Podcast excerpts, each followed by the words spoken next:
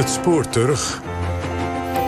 vandaag in de documentaire serie Spoor terug deel 5 van Nederland 75 jaar geleden na de bevrijding. Ooggetuigen vertellen. En die ooggetuigen die zijn verzameld uit 36 jaar geschiedenis van het spoor en spoor terug. In deze zesdelige serie interviews voor het grootste deel uit de 17 afleveringen van de spoorserie Cheerio uit 1989. Vijf jaar lang was uitgekeken naar een nieuw begin. Alles zou anders en beter worden.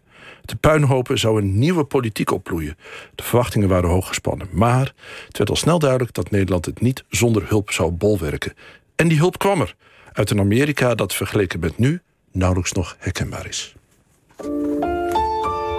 Tijdens de oorlog werd in het gijzelaarskamp in Michielsgestel... door de gevangenen in moderne terminologie out of the box gedacht.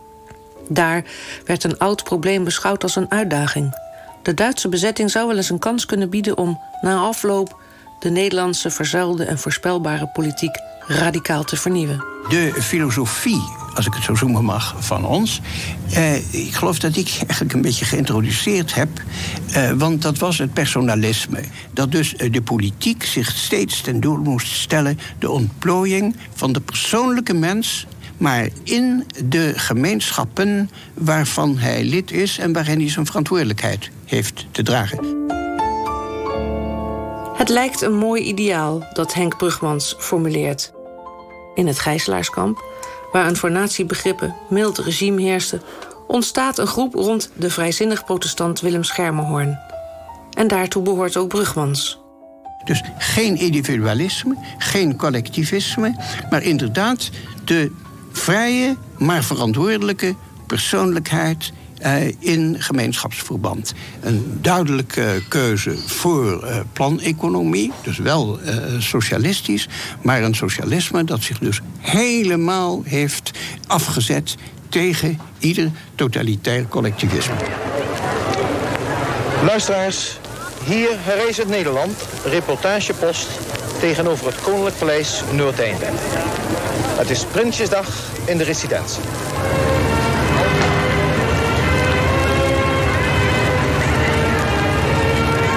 Aan majesteit de koningin. De Nederlandse volksbeweging, zoals de groep zich na de bevrijding zal presenteren, streeft naar een radicale vernieuwing in de politiek. Met als belangrijkste doelstelling het doorbreken van de traditionele schotjes, die decennia lang het Nederlandse volk verdeelden in katholieken, protestanten, liberalen en socialisten. Wij geloofden niet dat de SDAP als partij zou moeten terugkomen, omdat ze uiteindelijk gebaseerd was geweest eh, op eh, het principe van de klassenstrijd. En wij geloofden dat dat achterhaald was door de hele maatschappelijke ontwikkeling. Het hele idee van er staan twee klassen tegenover elkaar in de maatschappij, terwijl de maatschappij juist veel complexer bezig is te worden en zich helemaal niet in een tweedeling verklaren laat. Daarom dachten wij eh, dat niet weer terug.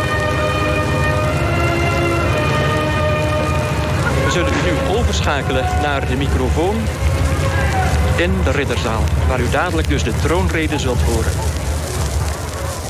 Leven der Staten-Generaal. Gevoelens van diepe bewogenheid mengen zich met die van vreugde en erkentelijkheid. Nu ik na zes jaren van bittere scheiding weer in uw midden verschijn. Leed en ontbering, nederlaag en ontreddering maar ook offervaardigheid en heldenmoed kenmerken de donkere jaren der Duitse furie. Midden der verwoesting liggen hier de krachten voor herstel en vernieuwing. En wij houden ons tezamen aan om de verworvenheden te bewaren en de zwakheden te overwinnen. Te duur hebben wij onze vrijheid verkocht, dan als wij haar nu zouden misbruiken op ons Daarbij denk ik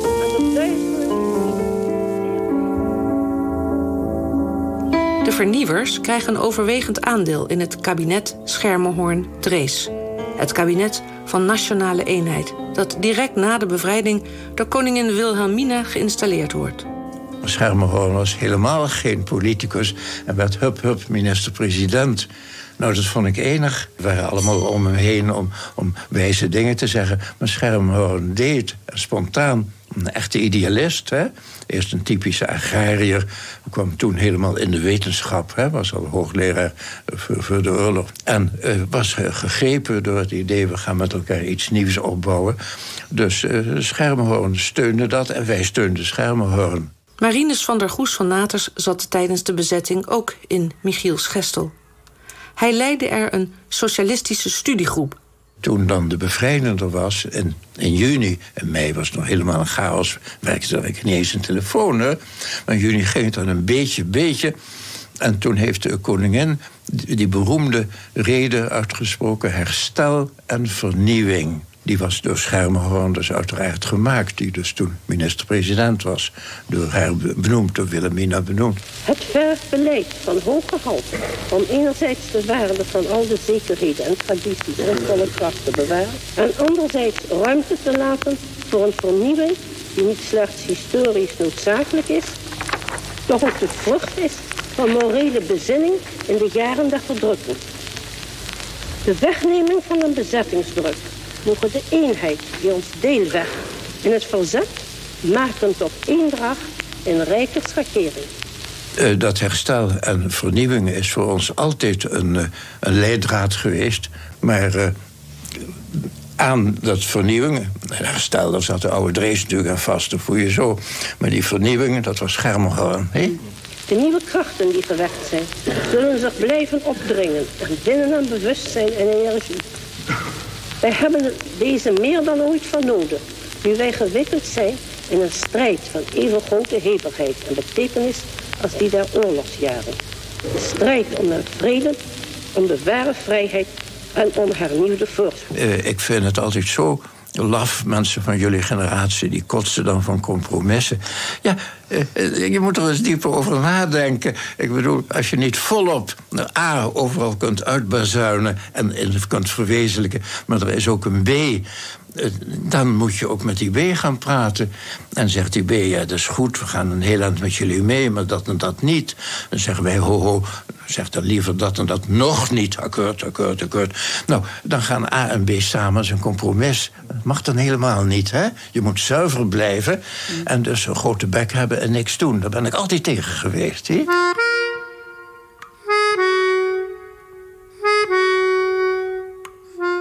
Ook Marinus van der Goes van Naters, fractievoorzitter van de Partij van de Arbeid, opgericht op 9 februari 1946.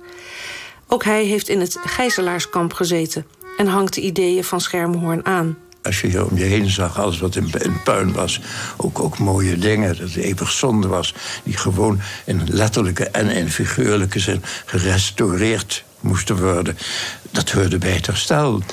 Maar eh, ik bedoel, ik, ik, wil nog eens zeggen... ik vind er niks minder waardigs in. Dat, het gelul dat je vuile handen krijgt... als je ook eens naar een ander luistert... en doet wat die andere nou dolgraag wil... en uh, op wiens medewerker je prijs stelt of die je nodig hebt... dan moet je dat godverdomme doen. Hè?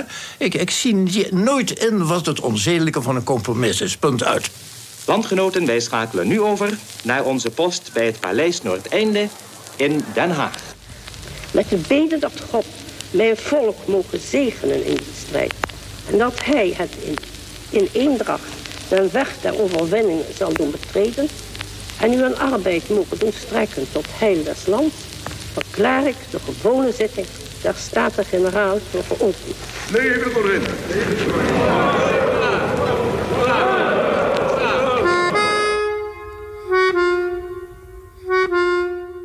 Schrijver Wim Daniels bestudeerde de naoorlogse politieke situatie ten behoeve van zijn onlangs verschenen boek De Zomer van 1945.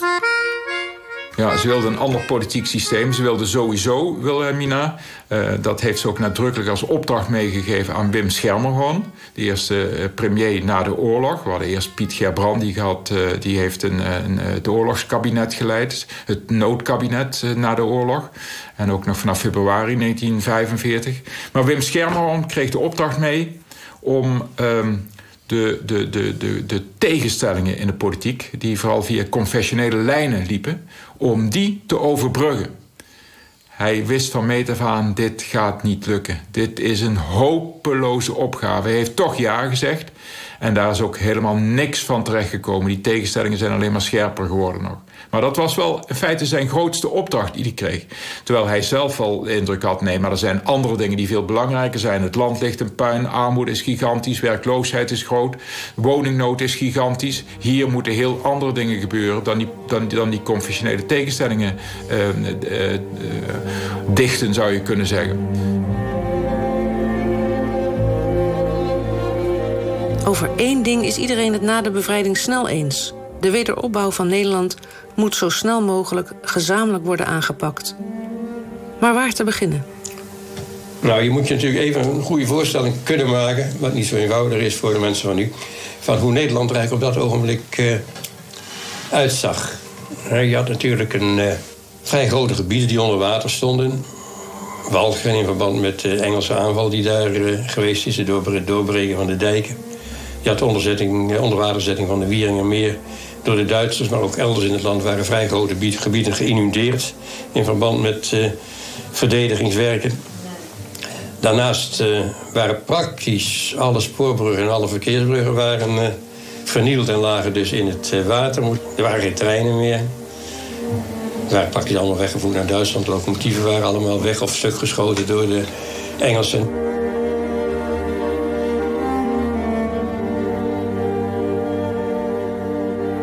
Om de chaos een beetje in kaart te brengen en om de bevolking zo goed mogelijk het overheidsbeleid te verduidelijken, stelt de regering speciale voorlichters in die het land doortrekken.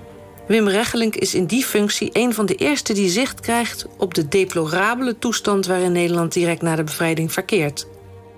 Binnenvaartschepen konden zich niet bewegen. Het groot aantal was trouwens uh, gezonken, maar ze konden zich verder ook niet, uh, niet bewegen. Omdat al die, die wateren versperd waren. Je had een uh, ontzaglijk uh, groot aantal woningen dat vernield was. 150.000 dat volkomen verdwenen was, maar ook daarna nog een paar honderdduizend die toch min of meer zwaar beschadigd uh, waren. Er was eigenlijk een hele hongerwinter geweest. Er moest nieuwe voedsel, moest voedsel worden aangevoerd, er moest kleding worden aangevoerd. Er moesten materialen komen om eventueel dingen te gaan doen. Grondstoffen waren er niet meer. Dus het was een hele, bijna wanhopige situatie als je het zo bekeek, waarin je maar moest eh, beginnen. Er was natuurlijk in het zuiden, dat al gedeeltelijk bevrijd was, al wel het een en ander voorbereid. Er werd ook wel wat, wat aangevoerd. Maar het was toch een, een vrij hopeloze situatie als je het allemaal op dat ogenblik uh, overzag. En de vraag is natuurlijk, ja, waar moet je beginnen? En ik denk dat ze een beetje ongeveer overal wat tegelijk begonnen zijn. Belangrijk was natuurlijk inderdaad eh, de voedselvoorziening. Omdat je, eh, als de mensen weer aan het werk moeten, moeten ze toch minstens eh, te eten hebben. Kleding is belangrijk. Het transport moest tot stand worden gebracht. Je had kolen nodig die uit het zuiden kwamen en die natuurlijk naar de bedrijven toe moest. We hadden toen nog niet zoveel gas als tegenwoordig, maar het zat allemaal nog een beetje in de kolen die uit de mijnen moesten komen.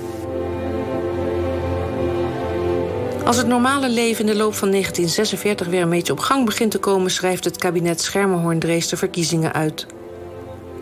Vlak voor die verkiezingen op 15 mei 1946 zet premier Schermerhorn als exponent van de doorbraakgedachte en de daaruit voortgekomen Partij van de Arbeid voor de radio uiteen wat die nieuwe partij voorstaat. Toehoorders, waar het dan wel om gaat, onder andere om dat ene punt dat telkens weer naar voren komt in de discussie. Om de vraag wie de topleiding hebben zal van het economisch leven. Geloven wij dat het laatste, of liever gezegd het eerste woord... daarbij blijven moet en de particuliere ondernemers... zoals dat in het oude kapitalistische stelsel tot heden is geweest? Of gaan wij over naar een nieuwe orde van samenleving waarin de economie een publieke functie zal zijn. Een werkzaamheid waarin men niet slechts aansprakelijk is tegenover aandeelhouders... maar ook tegenover de organen der gemeenschap. En hij heeft ook wel, Wim Schermerhorn heeft denk ik ook wel een paar goede beslissingen genomen. De beste beslissing die hij heeft genomen, denk ik, is om um, als minister van Financiën aan te stellen. Uh, die, had, die kende hij al van, uh, van kamp Sint-Michels-Gestel, hadden ze allebei gezeten.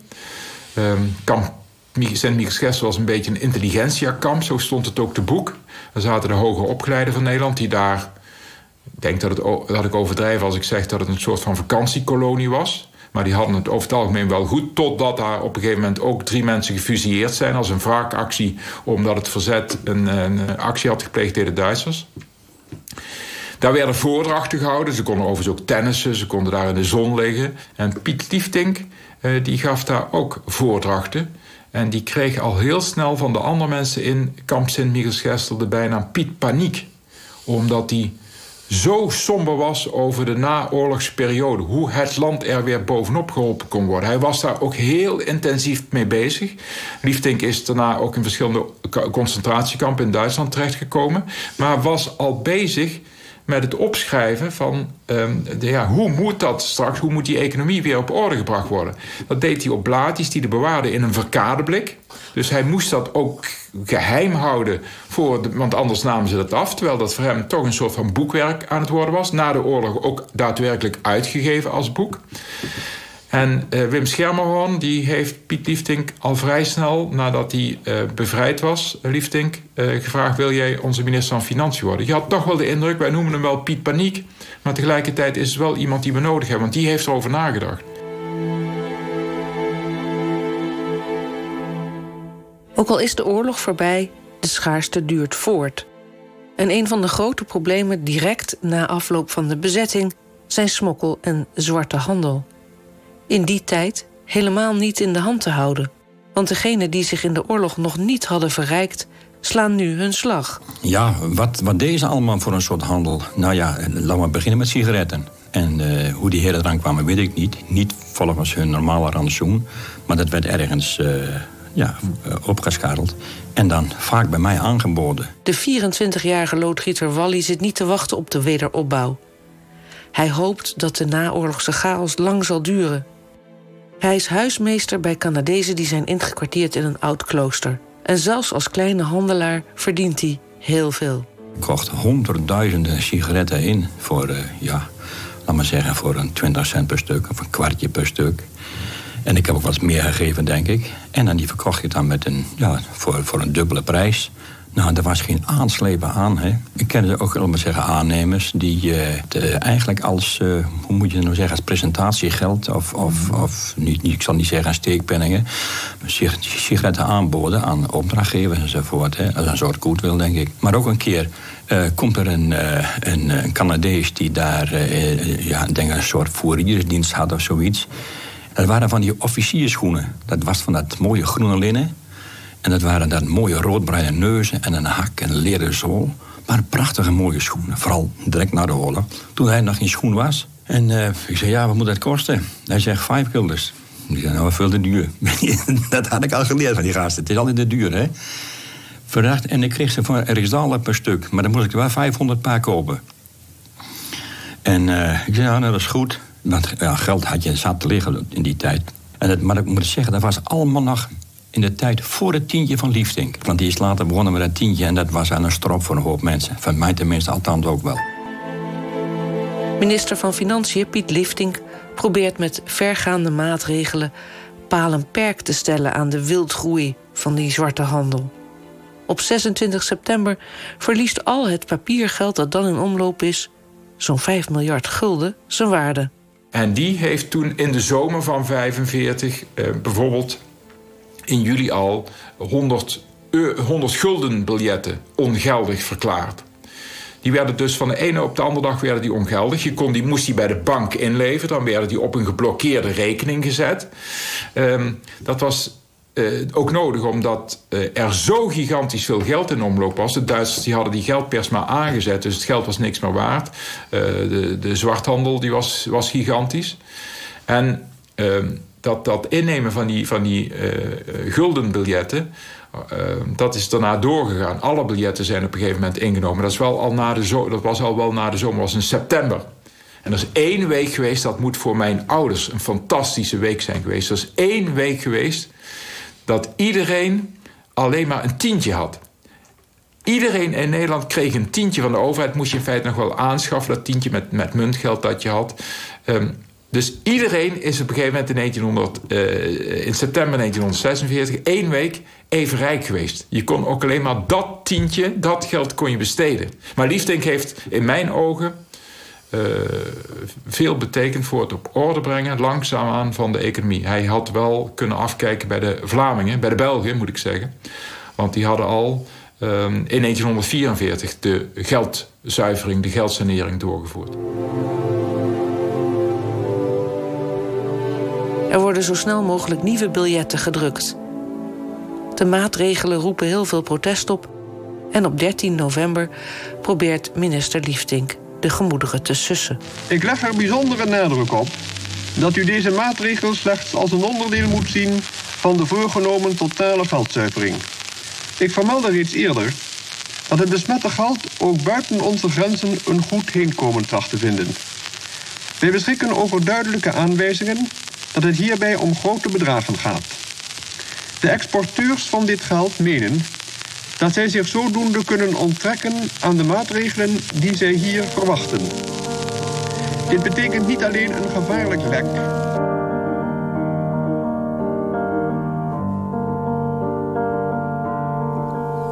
Als het normale leven een beetje op gang is gekomen, schrijft kabinet Schemerhorn Drees de verkiezingen uit. Men is vol goede hoop dat de doorbraakgedachte in wijde kring zal aansluiten. De Partij van de Arbeid is bijna zeker van een grote overwinning, maar krijgt slechts 29% van de stemmen.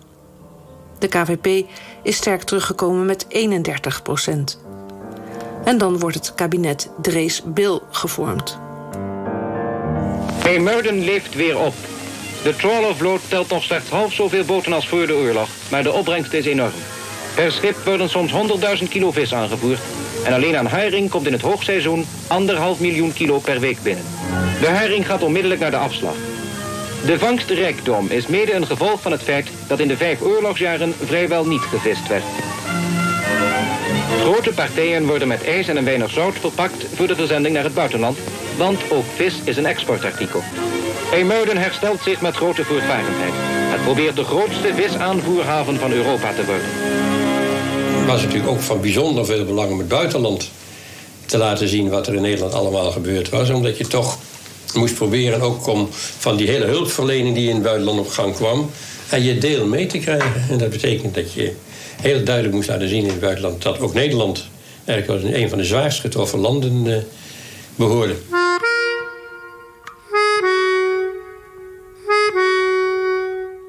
Nederland in mei 1945 was bevrijd, stond het land er slecht voor. De hulpverlening kwam wel op gang, zoals hulpacties van het Rode Kruis en die van het Nederlands Volksherstel. Maar die waren een druppel op een gloeiende plaat. Ook hulp uit het buitenland kon slechts de ergste nood lenigen. Vooral ook omdat de industrie plat lag. Grondstoffen en machines waren vernietigd of door de Duitsers meegesleept. Daar kwam pas verandering in toen de Marshallhulp op gang kwam.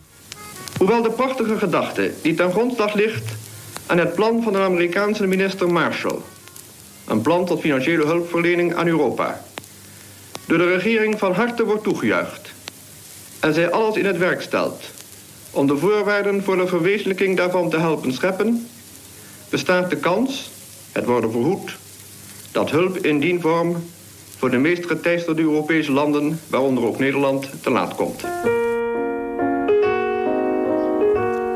Aan vrijwel alles is gebrek. Meubels, spoorbielzen en trapleuningen zijn opgestookt om de laatste winter door te komen in het nog niet bevrijde deel van Nederland. Dus wat wij nodig hebben zijn vaste of vloeibare brandstoffen. Een voldoende aanvoer van petroleum zou voor honderd van tienduizenden gezinnen waarschijnlijk al een uitkomst kunnen betekenen.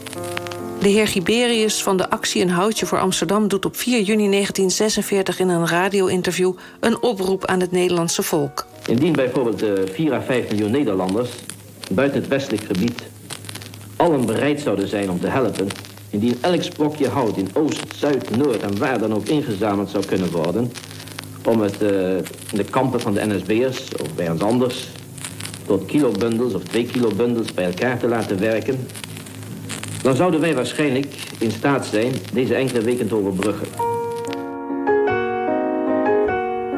Dinsdag 9 april 1946. Luisteraars, we staan op Schiphol. Zo dadelijk wordt hier verwacht Mr. Hoover, die door president Truman benoemd is tot erevoorzitter van een hulpcomité dat de hongergebieden zal bezoeken waaronder verschillende landen gerekend worden in Europa. We weten dat Mr. Hoover heeft bezocht Frankrijk, Italië, Polen. Hij is ook geweest in Zwitserland, in Engeland. En hedenmorgen moet hij uit Brussel arriveren. In 1946 is er nog steeds geen eind gekomen aan het voedselgebrek. De nood is hoog en de Amerikanen organiseren voedselvluchten naar Europa. En wij hopen gelegenheid te hebben Mr. Hoover voor de microfoon te halen... zodat hij enkele woorden tot u zal spreken. I'm very glad to have the opportunity to express my appreciation and admiration for the Netherlands people.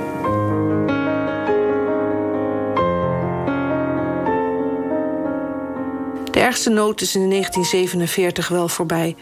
De bevolking heeft te eten, maar de economie komt niet op gang. En de Verenigde Staten beseffen dat Europa er met het sturen van hulpgoederen niet bovenop zal komen. Er moet meer gebeuren om daadwerkelijk economisch herstel te realiseren. Op 5 juni 1947 houdt de Amerikaanse minister van Buitenlandse Zaken Marshall een reden op de Harvard Universiteit in Boston. Hij legt daaruit dat als er niet gauw een economisch herstelprogramma ontwikkeld wordt, de onrust en wanhoop in Europa wel eens fataal zou kunnen worden. Het is ook in het belang van de Verenigde Staten als Europa weer opgestuurd wordt in de vaart der volkeren. En vervolgens roept hij de Europese landen op om gezamenlijk een programma op te stellen. Toen werd ik opgebeld op een gegeven ogenblik, toen ik met, vakantie was in het buitenhuis van mijn ouders in Frankrijk. Door Huismans, die was toen minister van Economische Zaken. En die zei, ja, er is iets heel belangrijks gebeurd. De Marshall, of niet, dat heette toen nog niet een Marshallplan... maar er is een aanbod van de Amerikaanse regering... en er komt een grote conferentie in Parijs... en wij hebben daarvoor aangewezen de heer Hirschveld... en die heeft een secretaris nodig. En je zit toch in Frankrijk, dus ga jij er maar heen. Toen zei ik, ja, maar ik heb hem nooit ontmoet. Toen zei hij, nou, ik zal eens vragen hoe jullie elkaar ontmoeten. En toen werd ik later teruggebeld en toen zei ze in de Meneer Hirschveld is nogal dik met een bril... en die zit om zeven uur in de bar van... ik weet niet meer van welk hotel in Parijs. En uh, nou, dan, uh, dan ga je je maar melden. Zo is het begonnen. Ernst van de Beugel was toen secretaris van de Raad voor Economische Aangelegenheden. Een onderdeel van de ministerraad. Ik vind het te sterk om te zeggen dat, dat het in de, in de lucht hing. Maar er waren natuurlijk wel indicaties. En de, belangrijkste indicatie was natuurlijk dat het helemaal mis aan het lopen was in Europa dat de Engelsen al een heel groot krediet gekregen hadden. Uh, dat de Fransen en de Italianen ook al bezig waren. En u moet zich dat goed voorstellen. Het was, het, het was in de meeste Europese landen het centrale economische probleem. Van we gaan er aan. Of in ieder geval, de, de reconstructie gaat er aan.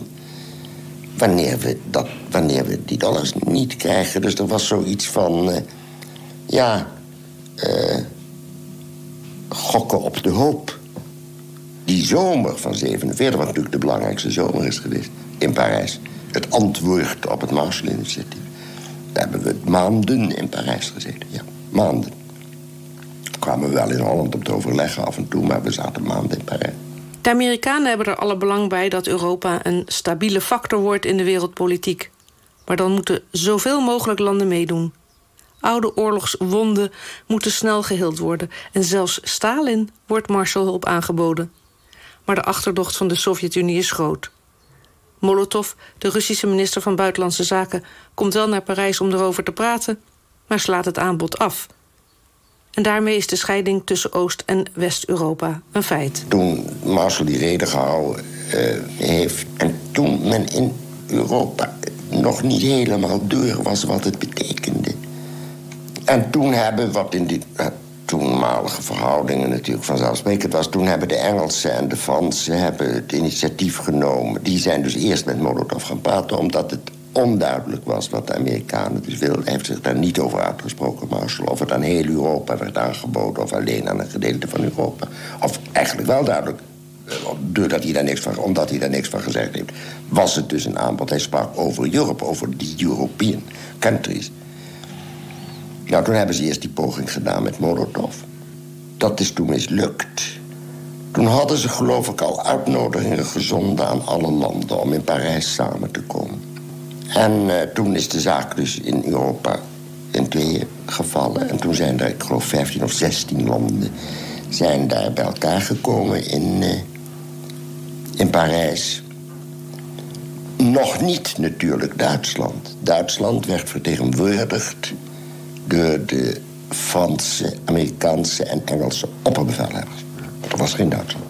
Ernst van de Beugel over waarom de Verenigde Staten Europa steunden. Het is een combinatie van factoren geweest waarom ze het gedaan hebben. Het is echt... Het, het, het genereuze element zat erin. Voelen zich natuurlijk... Het Amerika van toen, veel meer dan nu...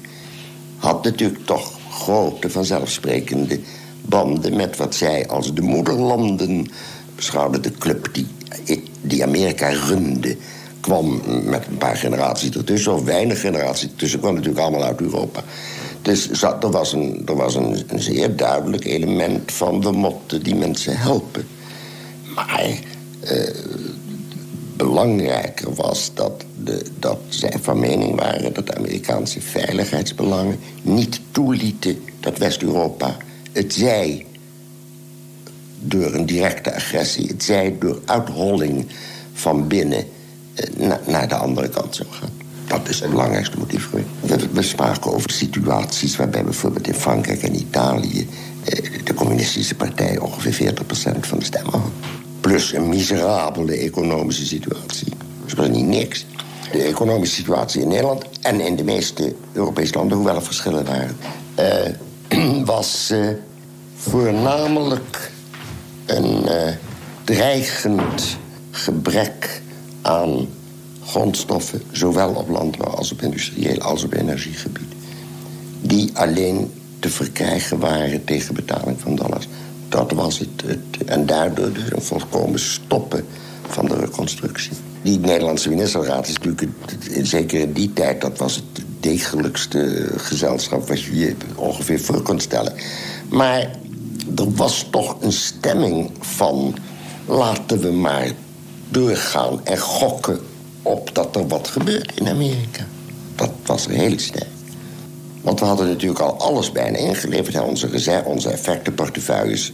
Iedereen die Amerikaanse effecten had, dat was al, dat was al niet geconfiskeerd, is zo zwaar woord. Maar dat moesten we inleveren. De dollars waren op. Grote feesten eindigen meestal met vuurwerk. Dit feest is ermee begonnen. Het geldt de aankomst van de boot waarvan heel in de verte nog iets van de boordverlichting te zien is. De Noordam die de eerste Marshallgoederen brengt.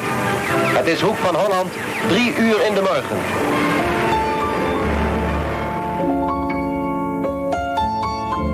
En de Amerikaanse hulp komt nog maar net op tijd. En ze nemen niet alleen genoegen met het verstrekken van materiële hulp. Ze vinden ook dat in Nederland de mentaliteit in de bedrijven moet veranderen. Vijf jaar achterstand is eh, vijf jaar niet meer meedoen aan de ontwikkeling, is een heleboel. Op hun aandringen wordt de contactgroep opvoering productiviteit ingesteld. En meneer Van der Meij is secretaris van die commissie. Eh, dat betekende meer productiviteit, meer ook samenwerking binnen bedrijven dat blijkt onder andere uit de vele uh, vakbewegingsprogramma's die opgezet zijn. Dat zat natuurlijk wel een beetje achter het idee van... laten we voorkomen, meehelpen, voorkomen... dat uh, de communistische vakbeweging uh, wortel schiet... in een aantal van de West-Europese landen.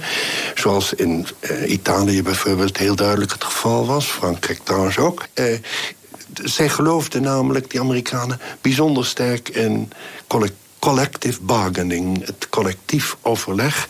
En eh, dat werd op alle manieren eh, die men maar kon bedenken bevorderd. Dan gaat het werk toch beginnen. Graafmachines worden van boord gehesen en op de kade neergezet. Intussen naderen we een behoorlijk uur waarop aan de officiële begroeting kan worden gedacht. De Amerikaanse ambassadeur Baruch en enkele Nederlandse ministers begeven zich naar de Philadelphia-loods van de Holland-Amerika-lijn. Onze minister van Buitenlandse Zaken, Baron van Boetselaar, dankt het Amerikaanse volk voor zijn energieke hulp. 4000 ton Amerikaanse tarwe worden overgestort in 50 kleinere schepen die voor verder transport zullen zorgen. Voor de binnenvaart dus ook een extraatje. Het eerste Marshallschip is binnen. Meer zullen spoedig volgen. Er werd wel eens over uh, die Marshall-hulp in het algemeen gezegd... dat vooral de Scandinavische landen, Engeland en Nederland daar uh, bijzonder goed gebruik van gemaakt hebben. Uh, het, uh, het, ging in, in dat verband wel over dat in Frankrijk alles terecht was gekomen bij de 200 familie, de 200 families. Dat in Italië dat 20 families van geprofiteerd hadden. En dat het in Griekenland eh, bij twee terechtgekomen was. Uh, waarvan één dan waarschijnlijk wel meneer Onassis is geweest. Ik uh, wil daarmee zeggen dat wij hebben echt goed gebruik gemaakt van de mogelijkheden die ons uh, geboden werden door de Amerikanen. Ik geloof dat het in Nederland echt eerlijk en oprecht dat het alle ten goede is gekomen.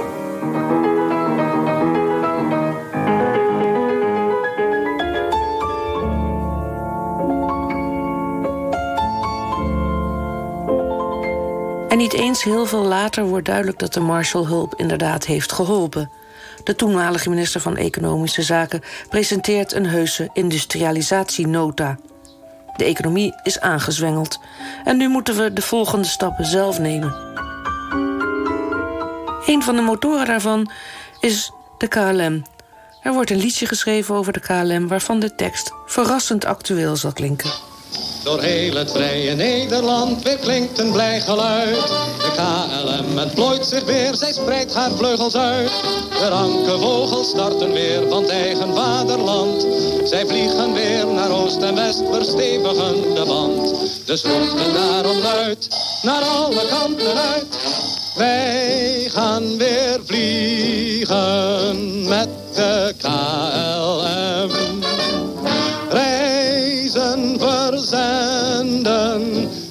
Steeds per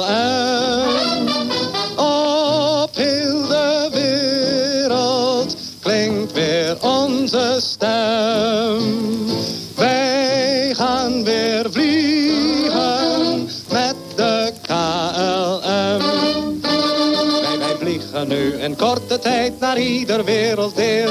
En wat op het programma staat, belooft ons nog zoveel. De KLM zat heus niet stil, al dacht ze dat misschien. Maar grootse plannen zijn gemaakt, dat zullen wij wel zien. Want rond en erom aan, staat Nederland vooraan. Wij gaan weer vliegen met de KLM.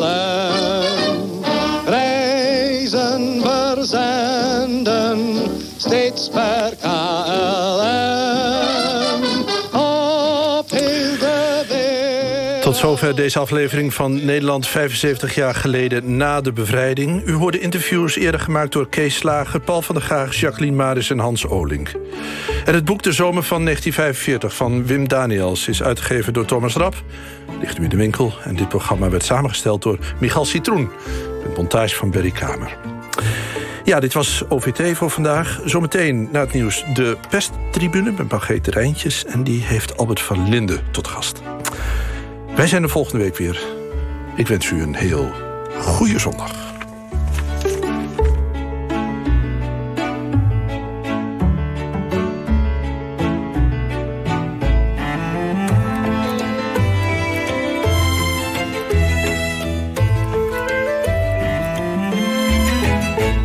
En daarmee, geachte luisteraars, laat ik u over aan de verpozen die de radio u plicht te bieden.